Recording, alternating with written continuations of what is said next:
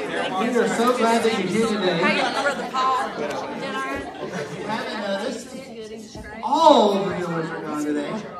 They are out of town for a family wedding. Kind of unusual, they're having the wedding today on Saturday. Uh, Obviously, they didn't have a choice on that. It's kind of unusual. But they regret not being here. But we are uh, hoping the best for them to travel. Houston, I believe. So short trip for them, but you know, family wedding, we all know how that is. Well, uh, first time here, I'm Pastor Keith. I am the children pastor, social pastor, of do it all. Other than my main focus is children. You don't recognize me, my little beard. This was kind of part of being lazy on vacation. Then it started really annoying my son Cameron. And it got real fun just to annoy him. But now Miss Christy's saying, my wife, but keep it because uh, we're doing music camp in a few weeks and I'm a pirate thing. And she's like, oh, you need a beard to be a pirate. So we'll see. It's not to weather. We'll be gone by next week. So I'm not, I know you guys have beards. I'm not quite as cool at all. So, all right. Well, I'm glad that you're here today. Just, uh, Pastor texted me and, uh, wow, I'm actually on vacation saying, hey, I got that wedding and I, you know, almost forgot about it, and I need to, would you mind preaching? I'm like, well, sure. I'll just quickly answer yes, you know. I thought, hey, what am I going to preach on? And uh, got back from vacation, and all the relaxed and I began to just really pray and say, God, what is it? And just things began to stir. And I believe this sermon, this is a little different sermon than typically a Pastor Keith type sermon, but I hope that it ministers you today. Um, I really felt God speak to me in this, and I believe that uh, uh, it's purposeful for somebody here today, and hopefully many of you today. And uh, hopefully it'll minister. I hope I don't overwhelm you with all my personal stories, because I'll tell you, this sermon preaches to my life and preaches to me as well. And so uh, I really hope you come expecting, expecting God to do something in your life. Can we just pray? And I, I do this in children's church and teach the kids this.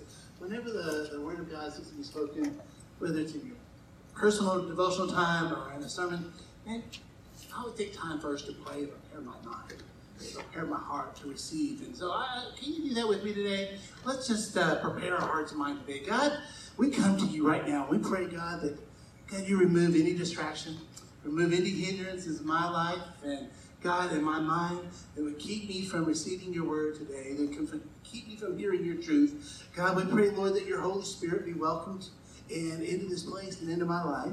God, I completely surrender to your will, completely surrender to you today. And God, I submit to your plan for my life because, God, you are perfect. God, you have perfect love. And Lord, I pray your Holy Spirit and your anointing to be a part of all that we do. In Jesus' name, amen. Amen. Have you ever been in a panic? Have you ever been so anxious that maybe you made a stupid decision? Have you ever been that fearful thing? You know, what, what is it that causes you the most fear? Uh, you know, uh, it used to be, uh, uh, I don't know, this is not actual facts if you fact check me, but the, the number one fear was public speaking, which baffled me because, I mean, to me, I'd rather be in front of a thousand people than that one on one interview because it just made me, and I'd just rather stand in front of people. I like it, I enjoy it. I, I mean, I've been up here speaking with the most embarrassing thing that could ever happen. You know, you fly down. That's when you just stop, pray, and everybody bows their head. Just, you know, man, it happened. But, you know, I mean, it's not like y'all gonna throw darts at me or knives at me today. You know, I just, I, I, I hope not anyway. I, am not too fearful of that. But public speaking used to be the number one fear. Now I heard something, and it's just probably too much Facebook probably. That the number one fear now is the fear of not having your Like, well, I might have that fear because you know, if I, I remember, yeah, if I leave my phone at home, I got to go back and get it because yeah, that's a big deal. But we all have fears. Some of them are irrational. Some of them are genuine. Uh, we have fears in our life. Uh, my brother, twin brother, he was the daredevil between the two of us. Uh, you know, we go to amusement parks. I'm the one that was probably on the little merry-go-round kitty like that's, you know, I was like, let's go to the shows. He's the one that's, you know, what's the thing at Six Flags that has this bungee jumping, swing, rope, and cord thing you have to pay extra. You have to pay extra money plus the insurance and sign a waiver that you're not going to sue them if you die. And that was my twin brother. I mean, he had no fear whatsoever. Um, It, it's just, that, that's just not my life. But today, I, I want to talk about fear in our life and, and a really important uh, verse in the Bible to talk about fear. But first of all, I heard this quote today that all fear are branches of fear and failure. Even the fear of death is the fear of failing to live. It is the greatest motivator, even though it's a negative in our life. I heard once that even anger is, uh, is caused because of the uh, fear of our self-worth. And our self-worth is attacked. Think about it as parents. We use fear to motivate our children. Don't touch that or you will die. You know, the germaphobe, you know, you're going to die if you touch that. But think about when, you know, they're first getting in the kitchen or whatever. Don't touch that, it's hot. It's going to burn you. It's going to burn you. It's fear. Fear is meant to protect as well.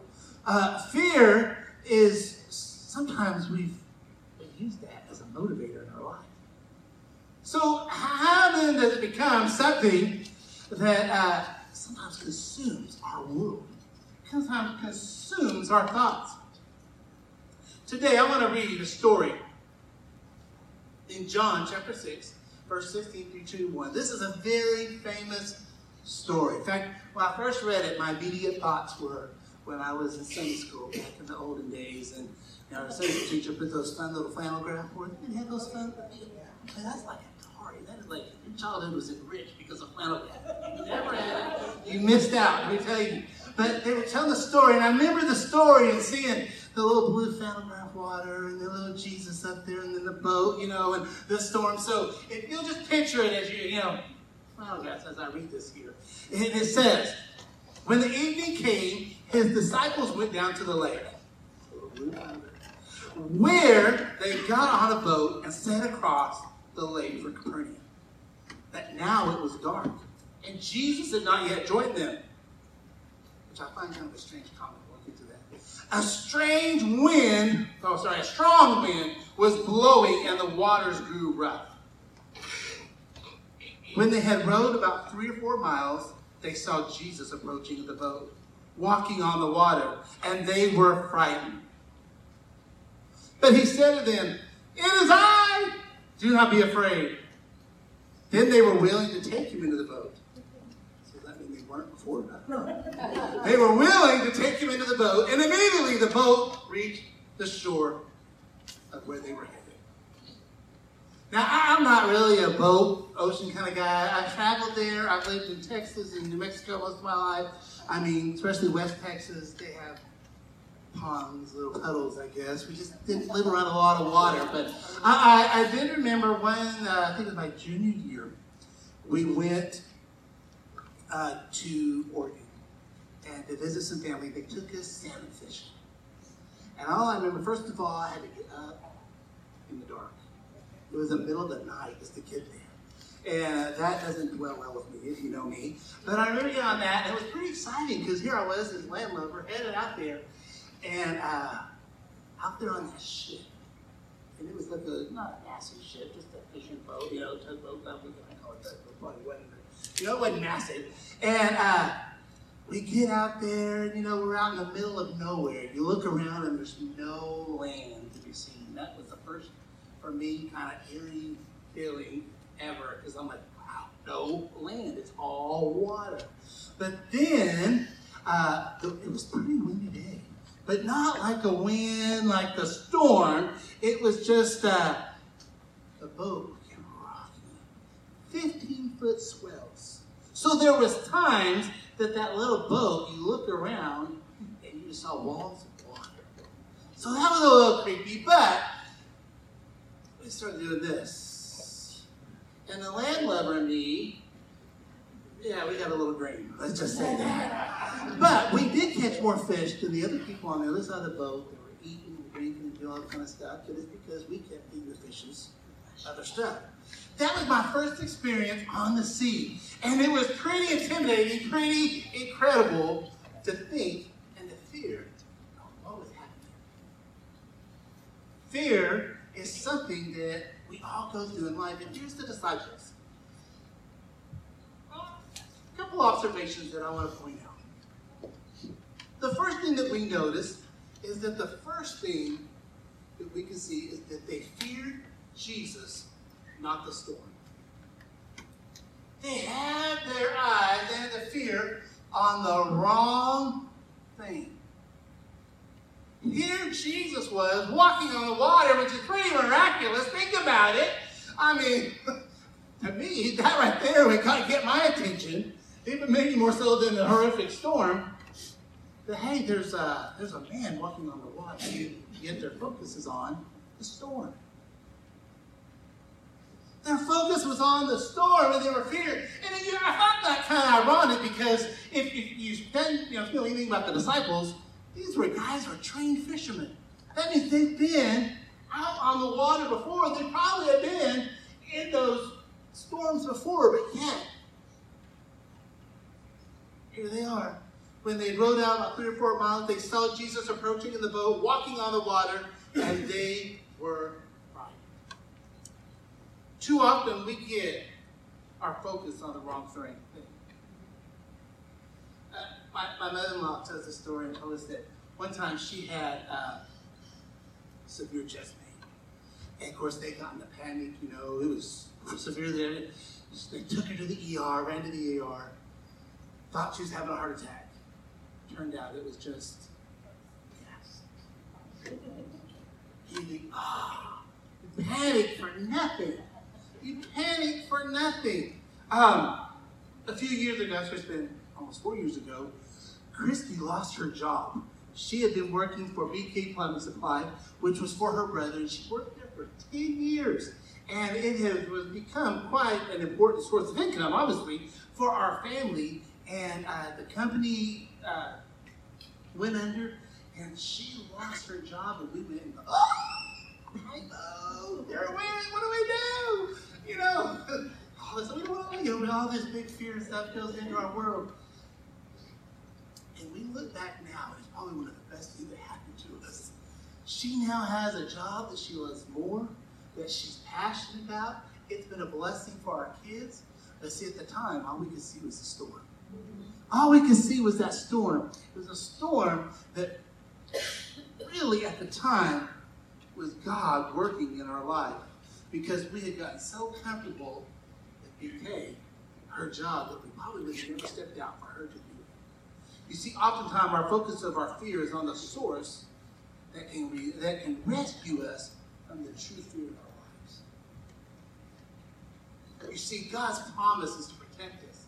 God's promise, if we're in part of His kingdom and part of who He is, He will protect us. Um, there's a story in Leviticus chapter 26 uh, verse 36, God is speaking to the Israelites and says, As for those of you that are left, I will make your enemies, what are you talking about, their hearts so fearful in the lands that your enemy, uh, that the sound of the wind blown leaf will put them to flight. Think about how much fear he's invoking into the enemy.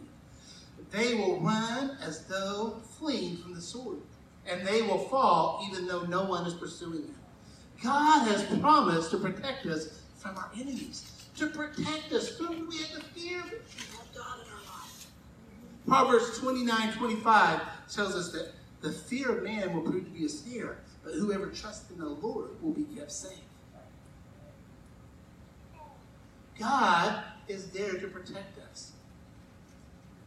You see, uh, the modern church to me is our church today. Let's just say that we, we, we, we like to, I think we hang on to fear a little bit especially when it comes to sin.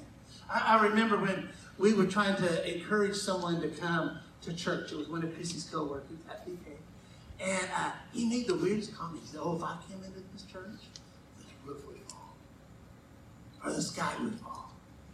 You see, he feared God, but in reality, what he was missing. His fear was unbounded. You see, we, we a church that focus on grace, which trust me, grace is important and grace is that. But listen, we've in the midst we've lost the fact of repentance. Because we focus on grace instead of repentance, have a preconceived fear of God. We're hesitant to come to God because there's sin in our life. Many times we hold back on what God has for us, or we hold back on being free from sin because we fear, oh, I'm too, oh, oh, I've done too much. Oh, I've gone too far. Oh, I can't. Oh, God, won't forgive me this time. Oh, I'm unclean. I'm unworthy. And we hesitate. Our world is even in that regard, too, in part. Because our churches are free. I feel like we, we, we miss the repentance that we preach sometimes. Because we're afraid that if we preach it, they're not going to come. But we hesitate to move when we have that sin in our life. It becomes a fear in our life.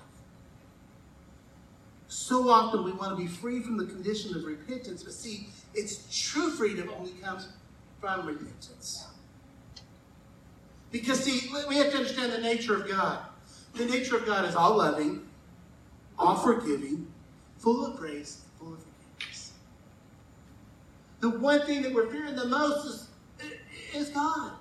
Just like the disciples, the one thing that was, that was there to rescue them, the one hope that they had, and they were fearing the hope. If you're here today with sin in your life, you're here with unrepentance in your life, disobedience, listen, it's God. Don't run from Him from that point. It's time to run to Him and recognize He is the one that can help us, and that fear is caused from God. Let me assure you that God is not one that will reject you. God will accept you. He can forgive. The second observation that I want to notice in this is that they, they feared losing the boat. You see, the disciples, their livelihood came from fishing. their livelihood came from that boat. If, uh, if you're a self-employed, whatever it is, you protect your equipment. You protect what it is.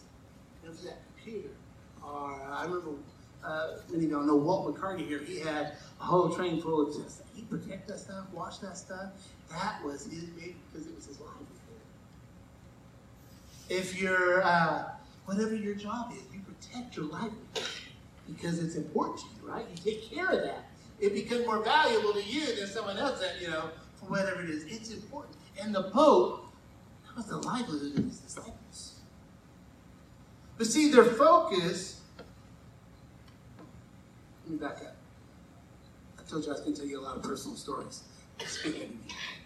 When, when we first got married, before Christy and I really began ministry, we, uh, well, I mean, we just had regular jobs, and Christy had a really good paying job. But it was a really sweet job. She'd been there for a while, had some tenure, had the benefits, it paid well, and it really was, yeah, the key source in our income at that time as young married couples. But we also knew that we had this call on our life. We knew that we, we knew that we wanted to be in ministry, especially children's ministry. And uh, especially at the time, children's ministry did not pay as well, especially as her job. We, I was working as a part-time children's pastor in a church uh, in Grand Prairie, our first church that we were at, and Christy was, uh, the only reason we were able to take it is because of Christy's job. And we had really done it. God really lead us, and we really wanted to do uh, travel and do child evangelism. That's where we would go to different churches and we would do these kids' crusades and we do these big evangelistic outreaches in the church. And uh, we would travel. But the, the problem was is that was a risk, kind of risky. The financial security would not be there because we would have to. What if we didn't get a church booked every week? What if they didn't pay us what you know we needed? And it was a big risk. And so we decided we were going to do it. And at first we were like, okay, how can we do this and keep your job? But pretty soon we realized that wasn't going to happen, and we had to just finally take that leap of faith past that fear and step out. And can I tell you, it wasn't always easy because there were those weeks that we weren't booked and we didn't have pay. There were those weeks that the churches didn't pay us quite as much as what we needed for that event. And there was those moments where it's like, okay, what do we do? And we had to. But can I tell you, it was the best decision that we looked at because it launched who we are as ministers. It gave us so much confidence. It led us, believe it or not, it led us to where we are today here at the chapel.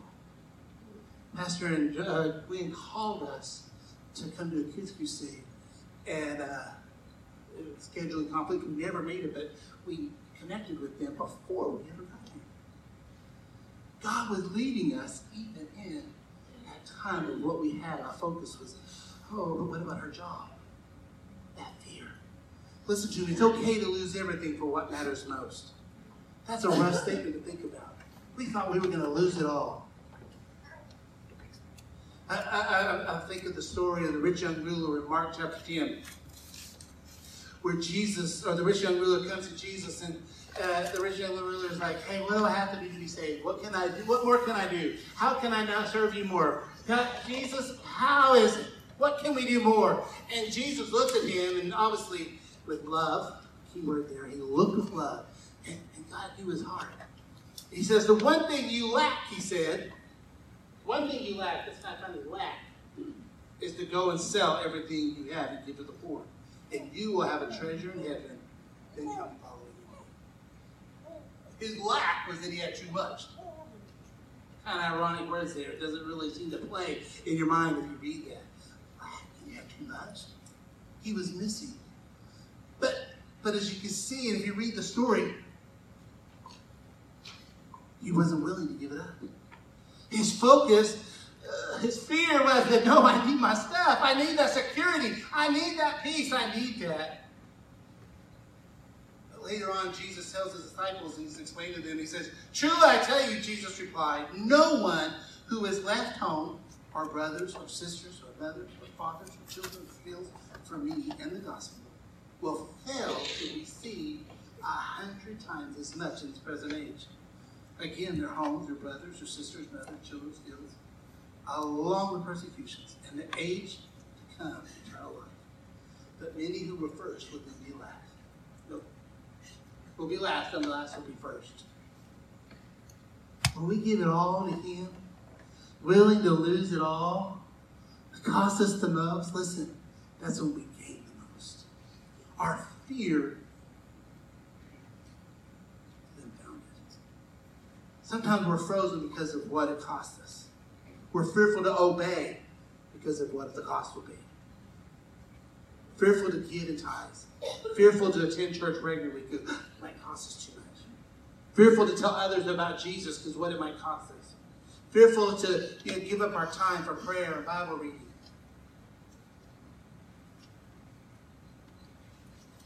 Your blessing is found on the other side of your obedience.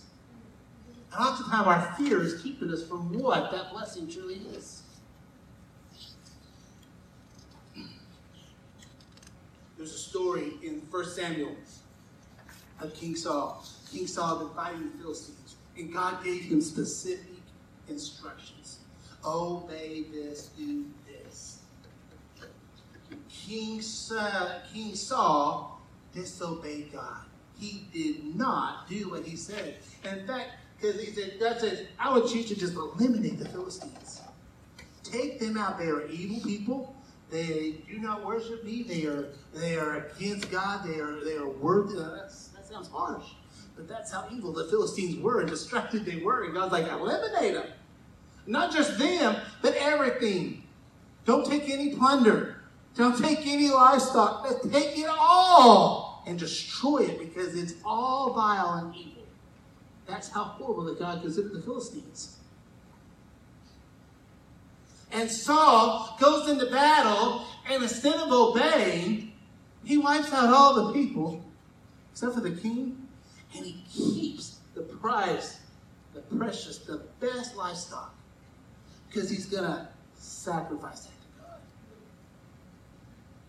Samuel shows up, the prophet of God, and he's like, what, what is that? What is that? Bleating of sheep? Is that the sound of cows in my ears? What am I hearing? And Saul said, Yeah, yeah, that's the best from what we got out of the war today. Oh, and here's the gold. Oh, yeah, we got the key. We're going to take care of him too. And Samuel says, What? That's not what God told you to do. And Samuel takes care of the king right there. And he tells King Saul that obedience is better than sacrifice. It's our obedience that God is looking for.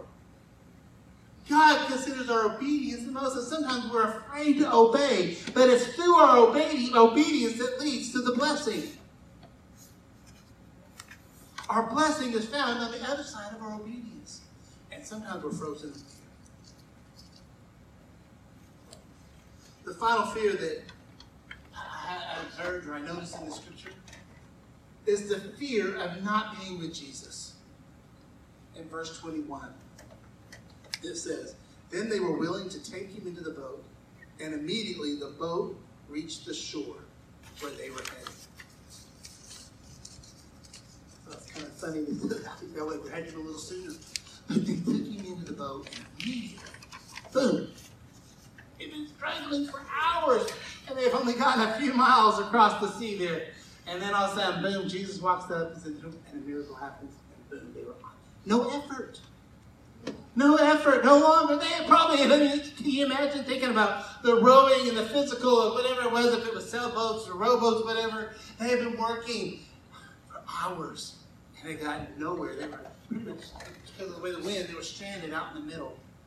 And as soon as Jesus walks up, which is bad, walk on the water, in the boat, and rest, not only rescue, but all of a sudden now they can rest. All of a sudden they're all of a sudden their, their, their whole situation changed. Not only the, the fear is gone, but also the effort that it took for the fear is gone. Because Jesus was there. Jesus was in the situation then. They accepted Jesus into the situation, and immediately things changed. Immediately things changed.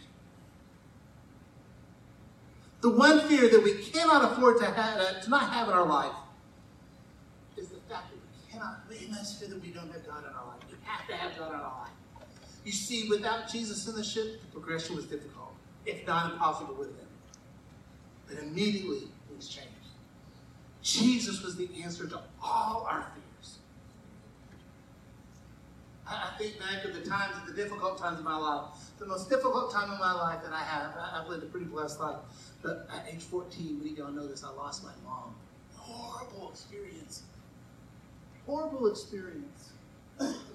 But even all the sickness and stuff that led up to that, can I tell you, if it wasn't for God, I don't know if I would have survived. I don't know if I'd have been up here preaching to you today. It's because God brings peace in those situations, in those tragedies, in those times when we've lost our jobs. I've been there, lost a job. Been there with Christy, been there myself.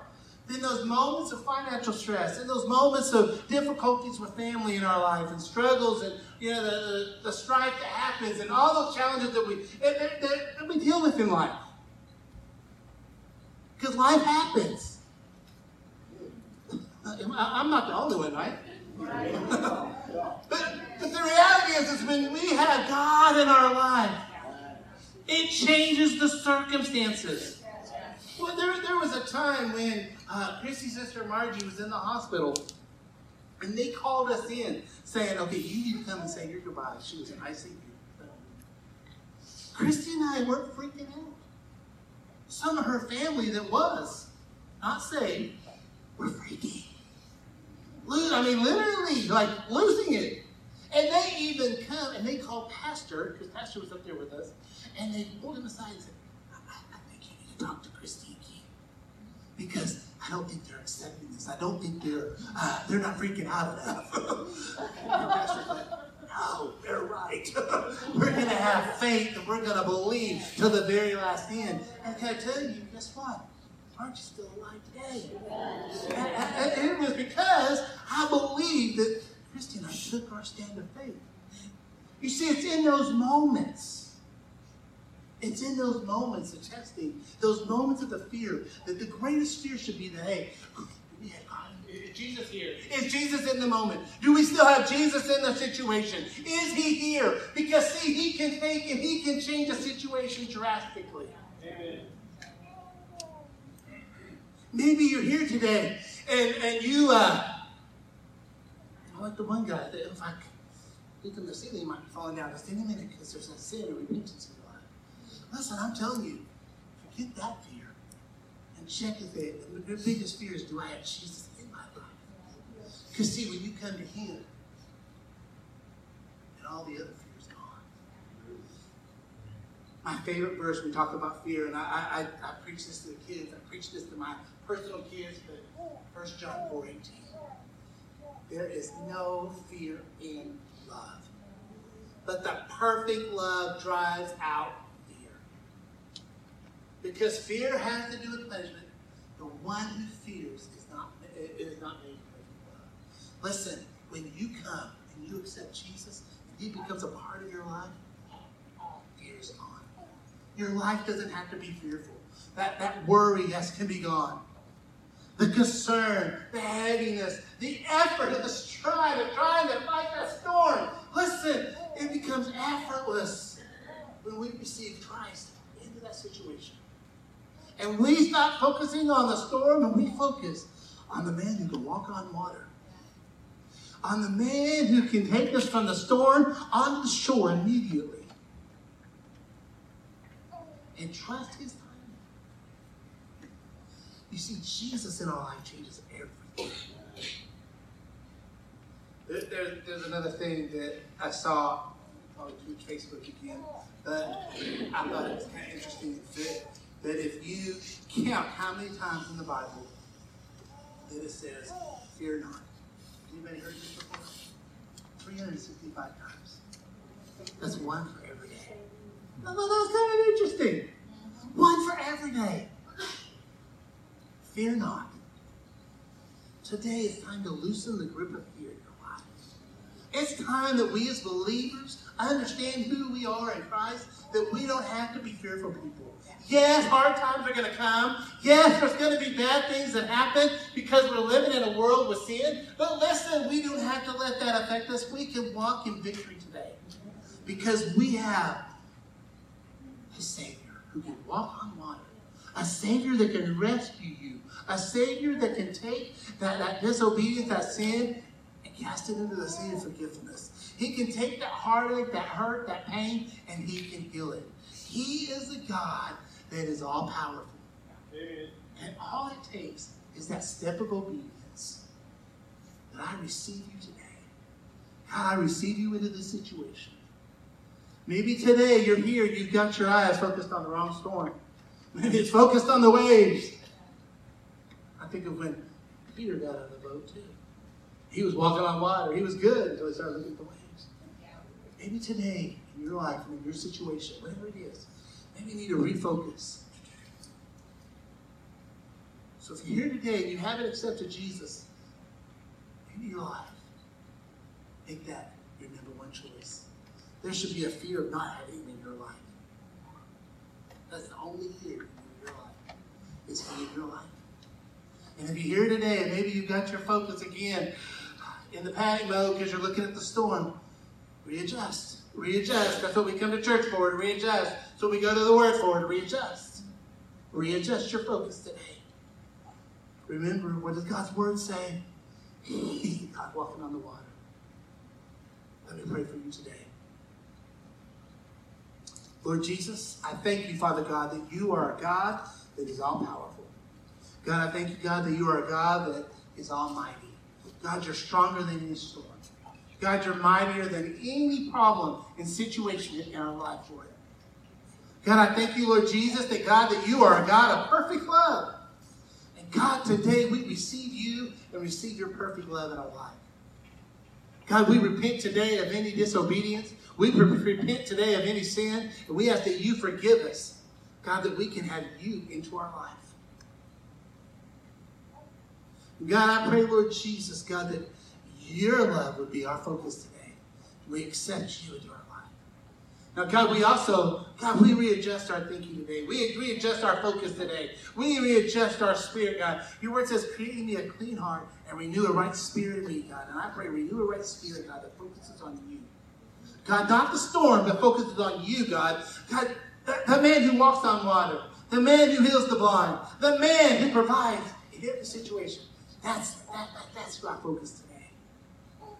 God, I focus on what your word says. Lord, I thank you, Father God. God, I rebuke fear out of this place in Jesus' name. God, I cast out fear out of my life in Jesus' name. God, I rebuke it out of my thinking. And I pray right now, God, that your word, your word come in place, Lord. Your Holy Spirit right now. God, I pray, Holy Spirit, right now that you would move. God, right now, I pray you, uh, God, I pray right now, Jesus. God, I pray, Holy Spirit, whoever you're speaking to right now, God, that you would move in their life. God, there's someone here today, God, I believe you're speaking specifically to. God, I pray that they not hold back. I pray that they not hold back, but God, that they would surrender today. Wherever you are in this building, just surrender to Him today. Surrender to Him today. God, your spirit is in heaven today. God, we surrender to you. God, we thank you today. Thank you, Lord. We praise you. We thank you in Jesus' name. In Jesus' name we pray. Amen. Amen. If you're here today,